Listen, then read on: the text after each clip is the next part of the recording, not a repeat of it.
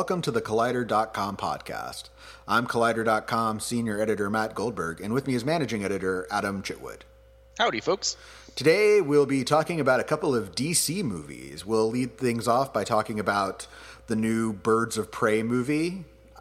I'll say the whole title this once Birds of Prey and the Fantabulous Emancipation of One Harley Quinn. And that's it. It's just Birds of Prey from now on. Thank and, you. And then uh, after that, we are going to talk a little bit about Batman Mask of the Phantasm because Adam finally saw it this past weekend and didn't love it, and people will not. the people will People not abide mad. that. People are mad. People are mad, and I need people to explain to me why this movie is great. So Yeah. will have a discussion about this animated Batman cartoon. All cartoons are animated. I knew it as soon as I was saying it, but I committed to the bit. All right. So let, let's lead off talking about Birds of Prey. You know, Birds of Prey, um, the story with Birds of Prey post its release has been about how it underperformed at the box office. Um, and I think there's something, I mean, I think we can talk about, you know, why that was. You know, is it, did people understand it was a Harley Quinn spinoff? Is it how, you know, can you get people interested? uh, with that cast? Um, was it unfair expectations, you know, against that film? Um, but I want to talk more first. I mean, we can talk about sort of the the box office, I guess. But I wanted to talk first about the film itself. And and Adam, I wanted to kind of get your thoughts uh, on Birds of Prey. Yeah, I liked this movie quite a bit. Um, you know, I I went in with fairly low expectations because the buzz on it was kind of so-so, kind of not great, but it looked pretty fun. Um, but my fiance was super excited about it, and I don't know, I just ended up having a, a lot of fun with it. It's uh, you know obviously is derivative of a few other types of films, notably the films of Quentin Tarantino. There's definitely a Deadpool vibe to it as well. Um, but I just think I think Margot Robbie's uh, Harley Quinn is a movie star. I think that character is just so uh, fun to watch and interesting and engaging. And I felt like Cathy Yan and the screenwriter Christina Hodson found a really interesting way to make her the star of the movie while also giving her um, kind of an emotional arc. Like she, it is an emancipation movie. She is trying to discover like who is she without the Joker. So it's not kind of like fuck all men, leave them all behind. It's kind of like my identity has been so tied to this man for so long. Um, who am I in the in the world without him? And we see kind of the um, the struggles of that towards the beginning of the film um, of her, you know, kind of drinking and uh, you know uh, her life of crime and trying to get away with the stuff that she could get away with when she was with Joker. Um, but it's really not until she um, you know befriends this young girl and then uh, you know eventually teams up with the birds of prey that she kind of finds her own identity separate from the joker and and kind of comes to see you know these other women are living lives separate from men um, in different ways but they're all looking for emancipation in different ways. I mean huntress uh, isn't tied to a man but her life is driven by revenge. Black canary is kind of um, you know, deadly tied to Black Mask um, at being his employee and you know the risk of death uh, um, for leaving him, and then Renee Montoya, the detective in the um, kind of male-driven Gotham City Police Department, um, trying to kind of find her own way apart, where she keeps getting um, superseded in in terms of promotions and in terms of credit and stuff like that. So. I thought it was interesting to see their lives also weaved through this kind of whole emancipation theme. I think that obviously Harley is the star, which means some of those characters get a bit shortchanged because they are supporting characters. I think the film really comes alive in its third act when they are all together, and it takes a little bit to get there. And and there's all the you know, uh, it's not a perfect film. I think the story kind of drags a little bit towards the middle, and and it gets a little old. The kind of bending backwards of the narrative gets a bit um, rote when it keeps happening. Um, again, that kind of Tarantino influence coming in there uh, with the non-linear storytelling. Um, but I don't know. Ultimately, I just you know I had a big smile on my face on it, and I had a ton of fun with it, which is more than I can say for uh, Justice League, especially, but also you know something like Batman versus Superman, which is not a fun movie. that movie is a dirge. Yeah. Uh, Well, I and, and, I, and I genuinely, uh, you know, kind of like the extended version of Batman versus Superman, but it's not a fun movie. And it, it was just nice to have this kind of DC movie that is fun. Yeah, I definitely think that in terms of you know the Harley Quinn character, and I agree. I think Margot Robbie has quickly made this character her own in the same way that I would say like you know like Wolverine belongs to Hugh Jackman right now, and and uh, you know that kind of level. Uh, I think Margot Robbie completely understands, you know, this take on Harley Quinn. I think she fits the role really well. I also think Birds of Prey uses the character much better than Suicide Squad. I think Suicide Squad is, I mean, we've talked about that. Suicide Squad is trash. Yeah, that movie is a mess just in terms of like. So that movie, I guess we should address it. Like that movie is quote unquote fun, but it's trying too hard, if that makes any sense. And also is just a mess narratively. Like it doesn't make any sense. Yeah, like I think Birds of Prey like it traces back on itself, and and and, and I think it, I think sometimes it kind of does too many kind of loop de loops, but it it at least holds like I like Birds of Prey. I'm like I always understand like what is happening. Like this always makes sense. There's no like wait.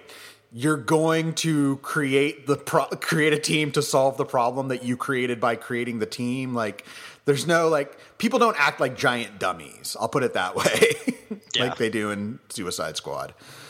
Um, and yeah, I think you know, Birds of Prey. I had some issues with it in terms of the ways it felt derivative, but it's also a film like I kind of liked the idea of it, and I, I agree. And the fact that it did hold together thematically went a long way with me. The fact that like these characters are all together because they have something in common, and not just because they were picked at random. Uh, I think that helped bring everything together, especially as you mentioned in the third act. Um, but it is sort of a fa- it is sort of an interesting film in terms of like looking at how Warner Brothers is handling their DC movies.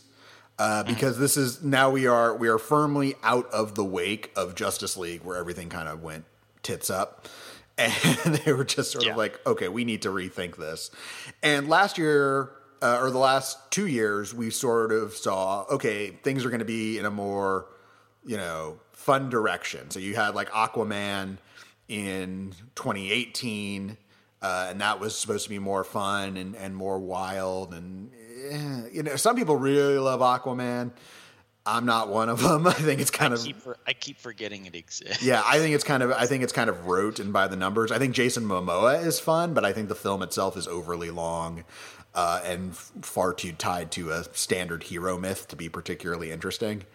Um, and then Shazam, which has moments of darkness that don't really fit, but for the most part, it has a very clear idea of what it wants to be, which is big with superheroes. And I'm like, you're, you you did the thing you wanted, and I think Shazam and Aquaman are like, we're having fun, and and so Birds of Prey is like, let's have fun. But Birds of Prey is a little more curious because Aquaman and Shazam are kind of in their own space. They can kind of be their own thing. Whereas we, as viewers, know there's an entire Batman universe out there. And Suicide Squad is like, yeah, Batman is here. There's a Batman. Yeah. And for and- no reason. for no reason, but it's like Batman is here. Like Batman Yeah. exists. And Birds of Prey is like, there is no Batman. we, we can blow up Ace Chemicals with no repercussions because there really yeah. there is no Batman. Uh, if there is a Batman, he is not seen, um, or he's busy doing something else. And it kind of made me fascinated because we do have a Batman movie coming next year that I'm pretty sure will not connect to anything else DC is doing. Yeah, can you imagine like them trying to thread the Batman through the needle of like the muddled DCEU so far?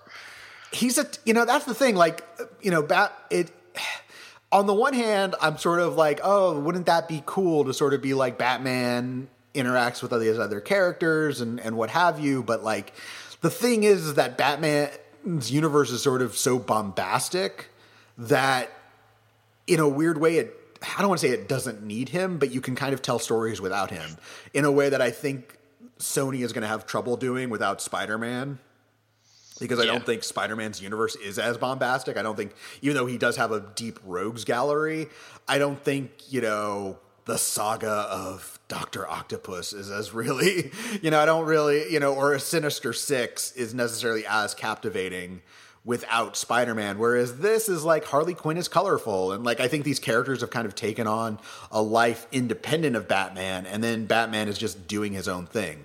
Would I like to see, you know? a Catwoman, a film like a like at one point there were all these Harley Quinn movies, and one was like Gotham City Sirens, which is Harley Quinn, Poison Ivy, and Catwoman. And I think that mm, that would have been an interesting sort of thread. It's like, ooh, would you you know then cast Zoe Kravitz as Catwoman in this Gotham City Sirens? And but that's never going to happen. And I don't even know what happens now with with Margot Robbie and Harley Quinn because of the fact that Birds of Prey kind of tanked. Um, and so I wouldn't like, say it tanked. I wouldn't say it tanked. I, think- wouldn't take it underperformed. That's I'm I'm being hyperbolic. It underperformed relative to expectations. Yeah. And like I mean, even looking at something like Shazam, like that had a bigger opening weekend, but that movie still ended up with like 380 million worldwide, which was short of expectations. Like mm-hmm. you know, that's following Aquaman, which grossed over a billion dollars. And you can say that like, oh, you know, Jason Momoa appeared in previous movies, so that's what led it to. I don't think anyone saw Justice League and was like, you know, I, I don't think anyone was like, oh, I'm a big fan of Justice League, therefore I'm going to see Aquaman. I think it was more, you know, the the character and the marketing that way. The But- character and the marketing, and also the December release date. yeah, and so the fact remains that like I, I think that you can compare Birds of Prey to Shazam uh, in terms of like is this movie successful? And Birds of Prey has grossed uh, I think over 145 million dollars worldwide already. Um, a couple of weeks in, yes, it's you know underwhelming, but uh, I mean I think they should have gone PG-13 with it. I think that's one of the big problems is you you left out a big audience, a big potential audience there that can't go right. to it. and that's and that and that's frustrating because i don't think like like a character like deadpool probably does have to be rated r because his whole Yeah. thing is i am irreverent. I do not hold to the bounds of what you know as a superhero character. Whereas birds of prey it's like yeah they're yeah. I you can get a i, I don't know. I I understand they wanted it to be a little more violent, a little more harder edge, but I think also they were hoping, especially with this February release date, it's like, oh, we'll have our own Deadpool, and I, I think that was a mistake. I think this note, I think that's a again, leave it to studios to misread the landscape and just be like, oh, an R superhero. Well, that's a thing now. And not Yeah. realizing like why certain characters work and and why others don't. Well, and it's such an interesting, fun character, and I think ultimately the message of the film would be good for young girls to see. And when you see the movie, like it doesn't really need to be R. Like there are like a couple of pretty extreme violent shots in it that you could probably pull out, and then a couple of f bombs that don't really need to be there.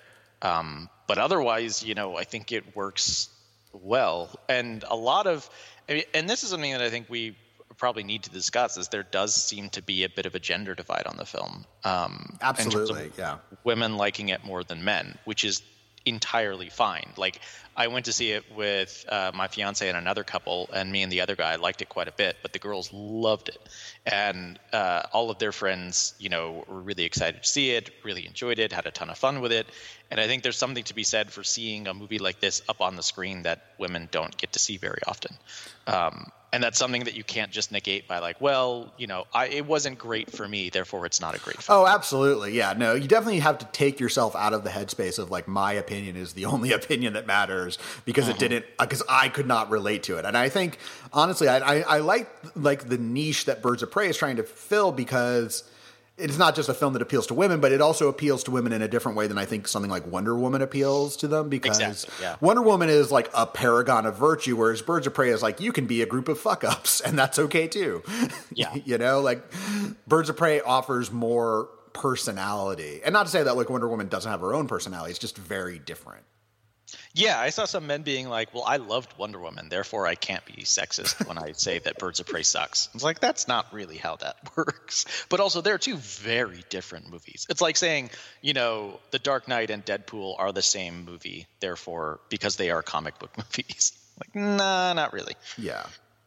No, they're each trying to do different things. And like we can talk about like how successful is Birds of Prey, you know, at at what it attempts. And I think Birds of Prey the thing that that that that gets under my skin is I think it, it should be more of its own thing. I think it's in, mm-hmm. it's headed in the right directions, and so when it does try to be like Tarantino or try to be like Deadpool, I'm like you don't have to do that. Like you don't have to fit into a box that was previously successful when you have these sort of lively characters who, as as you can see from the third act, when they're together, we like them.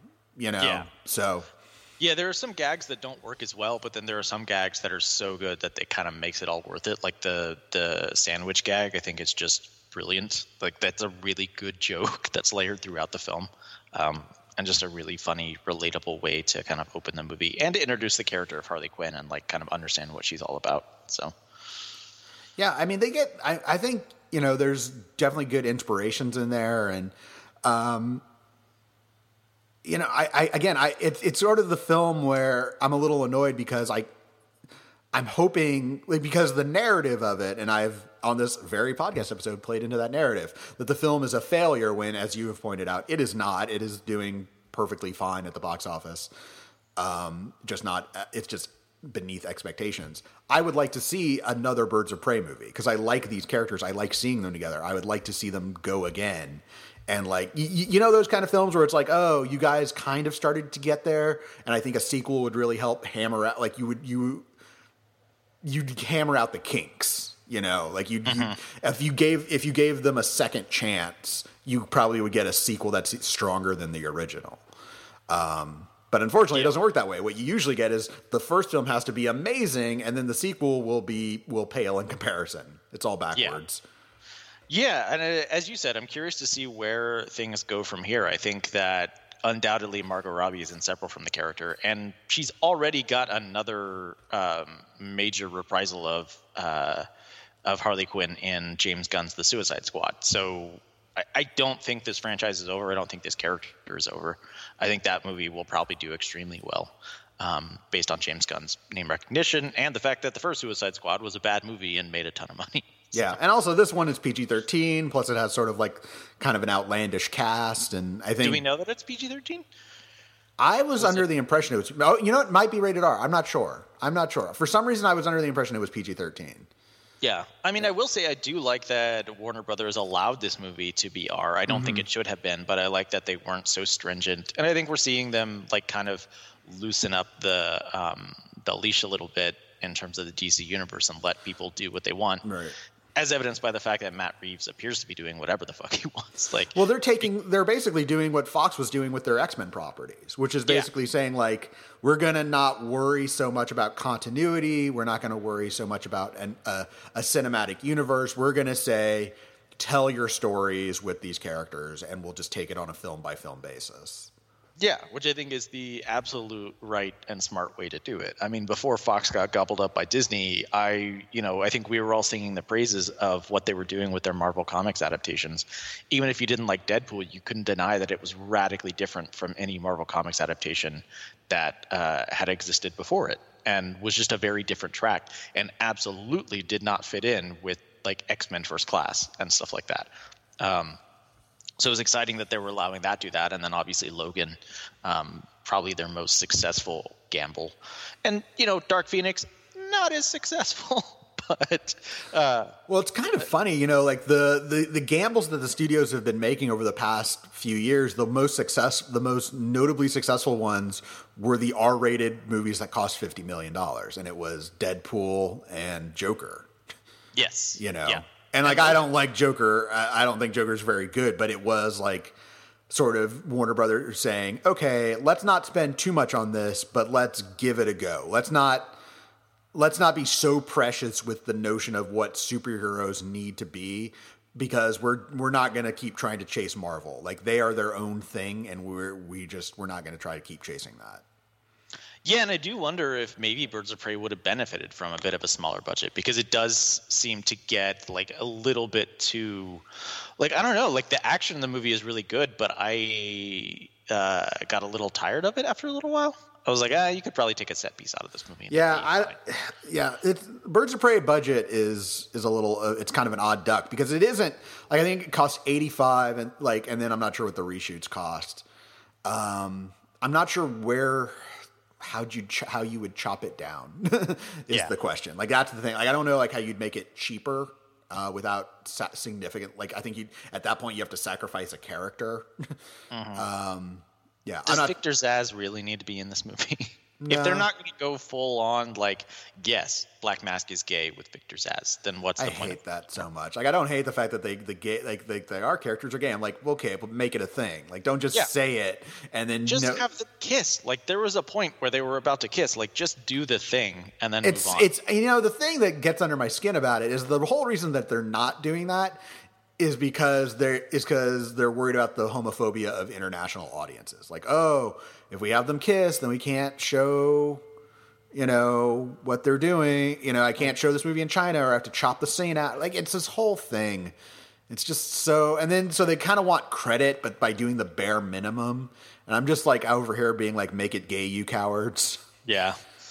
Well, it, I think that's a consideration to take into effect, effect um, uh, regarding the budgets of these films. Like mm-hmm. the new Mulan movie that's coming out, um, there are changes being made to the live action version of that story that are not that are done specifically to appease Chinese audience audiences and that are done specifically in uh, reaction to how Chinese audiences responded to the animated film in terms of like this is incorrect or this would never happen or this is uh, you know not something that uh, we um, you know do in our culture, which is fine. But like it's very much a movie being made to make sure that it tailors to uh, this very specific audience. Where if you, whereas if you have a budget of fifty million dollars, you don't really have to worry as much because if it's just a domestic hit, then you've got a profit. Exactly. Yeah. I yeah, there, there's just there are all these sort of considerations to take, you know, that you have to put into place, but you know, it's you're you're trying. And I get, and I get as a studio head, like you're trying to sort of appeal. You know, there's a lot of a lot you have to take into consideration. I just kind of I hate the sort of the posturing. That's that's mm-hmm. that's what gets under my skin. Yeah, yeah, for sure. Um, so I'm trying to think is you know, with Birds of Prey, like again, I'd like to see them follow up on this. You know, what's interesting, and I guess we should talk a little bit about this before we before we head into the past to talk about Mask of the Phantasm. Like, what does DC's upcoming slate look like? And so, th- let's see. There is the Suicide Squad, which we mentioned from James Gunn. Yeah, which um, I think would be a pretty huge movie. That could like be pretty huge. I think Wonder Woman 1984 could be a huge film this summer. Yeah, I agree. I'm very excited for that, and I know a lot of people are as well. Yeah, and then um, and then of course there's the Batman, which. Yeah. You know, people are like, "Ugh, another Batman film," and I'm like, "You do re-, like," and I get it, like, you know, Ugh, another film, but like, Batman hasn't had a solo film since 2012. It's been a minute. Yeah. It, and you don't have to watch it. Like that's the other that's thing. Like no one's saying like, oh, you're legally required. Like don't so don't just don't go see it. That's what like some people, some friends of mine were saying that they were like, "Uh, we don't even need a new like. Why are they making another Batman movie?" I'm like, they just listen, listen. They are gonna make Batman movies until the world ends. Like that's just the way it works. So wouldn't you rather have someone like Robert Pattinson and Matt Reeves doing it? Like, isn't that kind of exciting? Like, if we have to go through this, isn't it at least kind of interesting that you know uh, they're they've put together this incredible ensemble cast, and yeah. you've got somebody who makes just really wild choices like Robert Pattinson in the lead. And also, I like, think that's worth being excited about. I agree. And also, like Batman has been around for 80 years for a reason. He's a pretty elastic character. Like he has. Yeah. It's not like oh well, we exhausted all Batman stories. Yes. Yeah. Oh no, we're out of stories to tell with Batman. So I think, yeah, uh, I think it should it should be pretty interesting. But I'm also very interested to, to find out like exactly what the fuck was going on with this movie.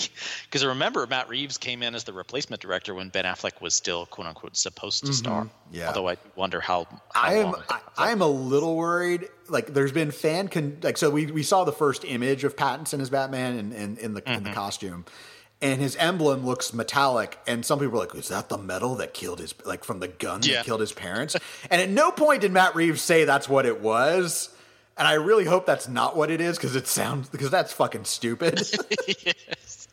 it's very mopey well it's very it's it's it's more of that grim dark bullshit and a friend of mine sort of um speculated that the like it could be Warner Brothers coming in and being like, "Look at this grim dark Joker. You need more of some of this grim dark shit in your movie." I don't think that's how it works, um, but I could be wrong.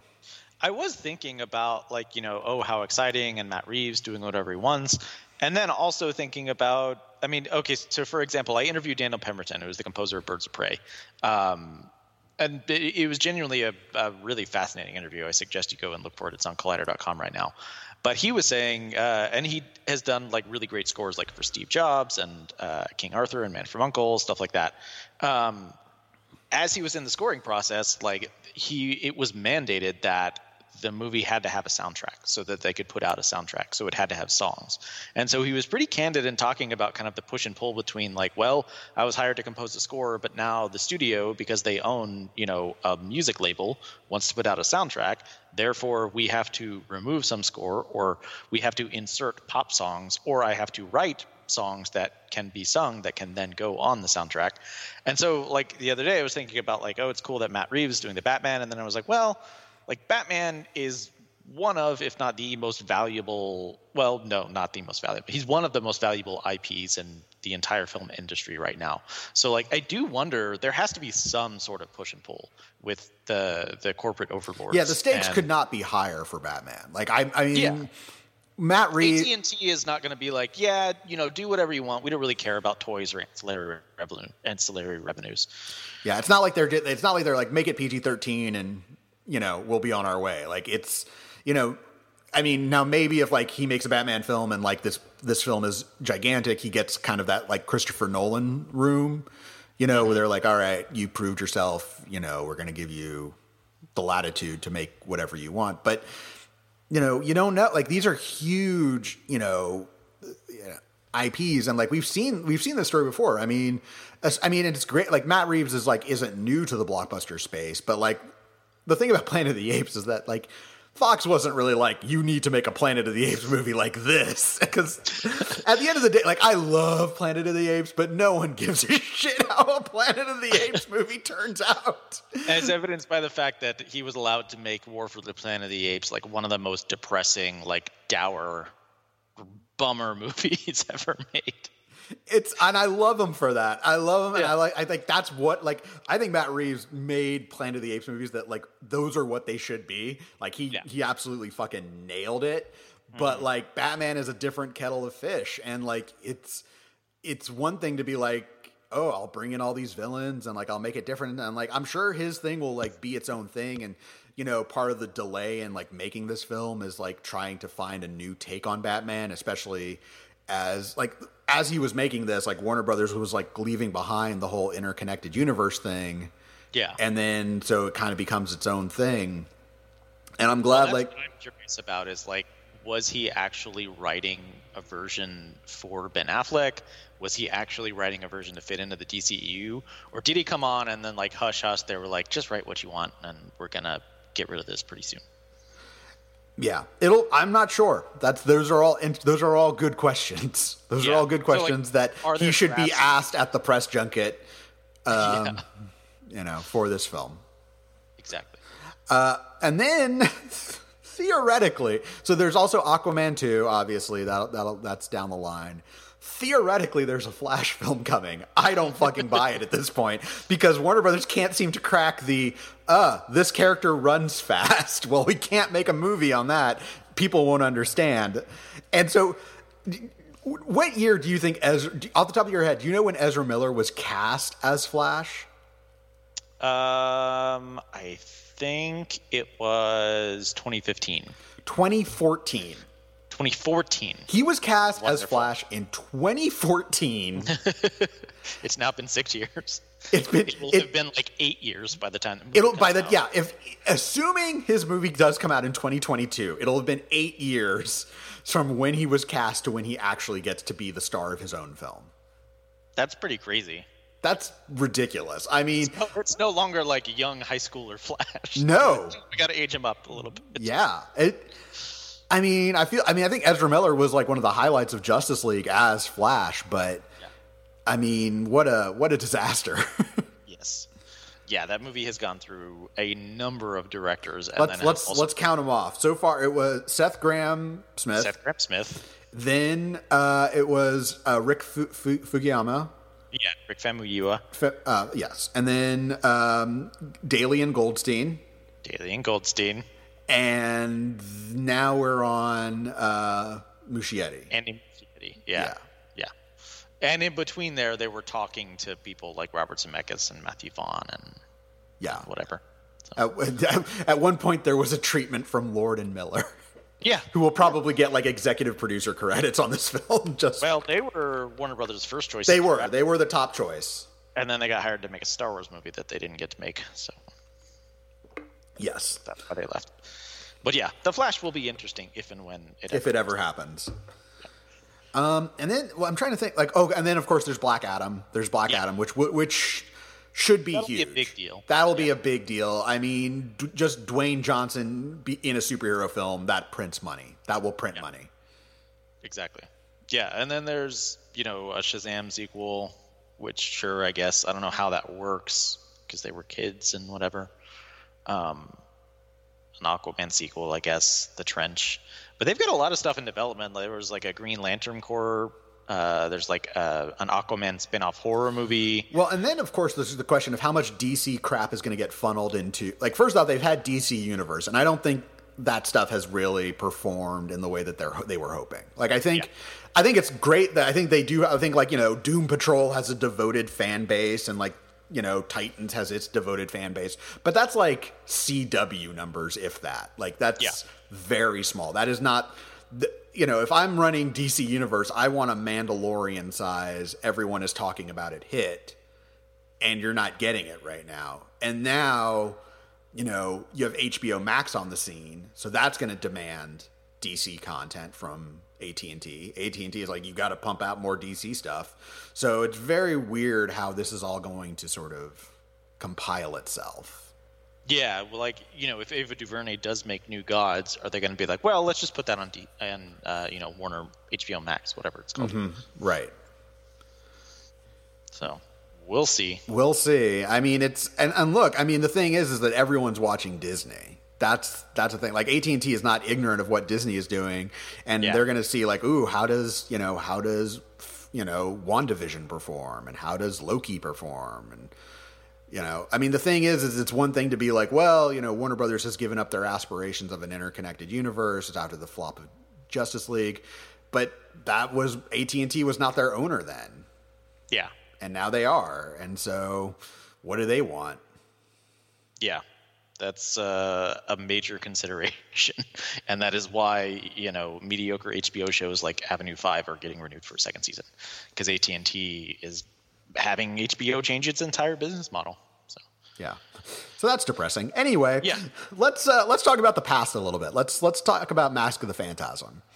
Um, so for those who don't know, there was in 1992 um, uh, they launched Batman the Animated Series, and what made Batman the Animated Series kind of distinct is that uh, really up until this point, so we had had the 1960s Batman, and then Batman had kind of been rebooted uh, into what Tim Burton's version was with Batman and Batman Returns, and then you have Batman the Animated Series. And Batman the Animated Series was ostensibly, you know, oh, it's a kid show, it's a cartoon, but they took a really Art Deco, Gothic kind of take on this character that wasn't afraid to sort of look at the darkness of Batman. It wasn't like aggressively dark, but it wasn't like uh, up, it wasn't like frilly either. It was a it was a, a legit show. Um, and it, it and it holds up beautifully today. I mean, the stories they were telling in the half hour format were were terrific. And so the show is so popular that they are, uh, you know, they have to. They, Warner Brothers like we're going to release a movie into theaters, it's, and so it's going to be called Mask of the Phantasm. And so, Mask of the Phantasm is is basically Batman the animated series transplanted to the big screen. And Adam, you only saw it recently this weekend, and were and and gave it a meh. I gave it a meh. So I, I, a couple years ago, I rewatched and ranked all of the Batman movies, and I have a ranking of it up on Collider.com. And everyone yelled at me that I didn't have Batman Mask of the Phantasm on there, and I said, "What the fuck is Batman Mask of the Phantasm?" I literally had not heard of it. Um, I did not watch Batman the animated series. I don't know why or how. Like I was super into X Men the animated series. Um, you know, I watched that that Fox block, but for whatever reason, what was it on like the WB or something? it was on WB. Okay, I guess that's why because I didn't watch WB when I was a kid. Um, but it just like completely like this is a massive um, blank spot in my head. Like just did not ever watch Batman the animated series. So uh, you know, with news of Robert Pattinson, I figured it was finally time to watch um, Batman: Mask of the Phantasm. Um, and are those the cops? Are they coming to get me? Because I yes. I, I, called the I called the police because you did not like Mask of the Phantasm. Because I've never seen Batman the animated series. That's fair. That's fair. Um, and it's pretty good. Like it's all right. I just like I was under the impression because people fucking love this movie, and I don't disparage anyone who loves it, but like it was kind of built up for me in this way and i watched it and i was like yeah it's a, like it's a pretty good batman story and like it's it's nicely um, crafted like it looks good. Uh, i went to the wiki afterwards. I guess it was originally supposed to be a direct to video uh, thing and then they um, told them they wanted to put it in theaters and like shortened the production schedule. Yes. So they had to animate it really quickly. Um, and it's like a, I do think it's a really interesting way to tell the Batman origin story um, with these flashbacks that are kind of like Citizen Kane in nature, um, which I thought was fascinating. And you know, the villain twist is is kind of interesting, and obviously Kevin Conroy is cool as Bruce Wayne, Batman. But I was just kind of like, yeah, cool movie like it's pretty good.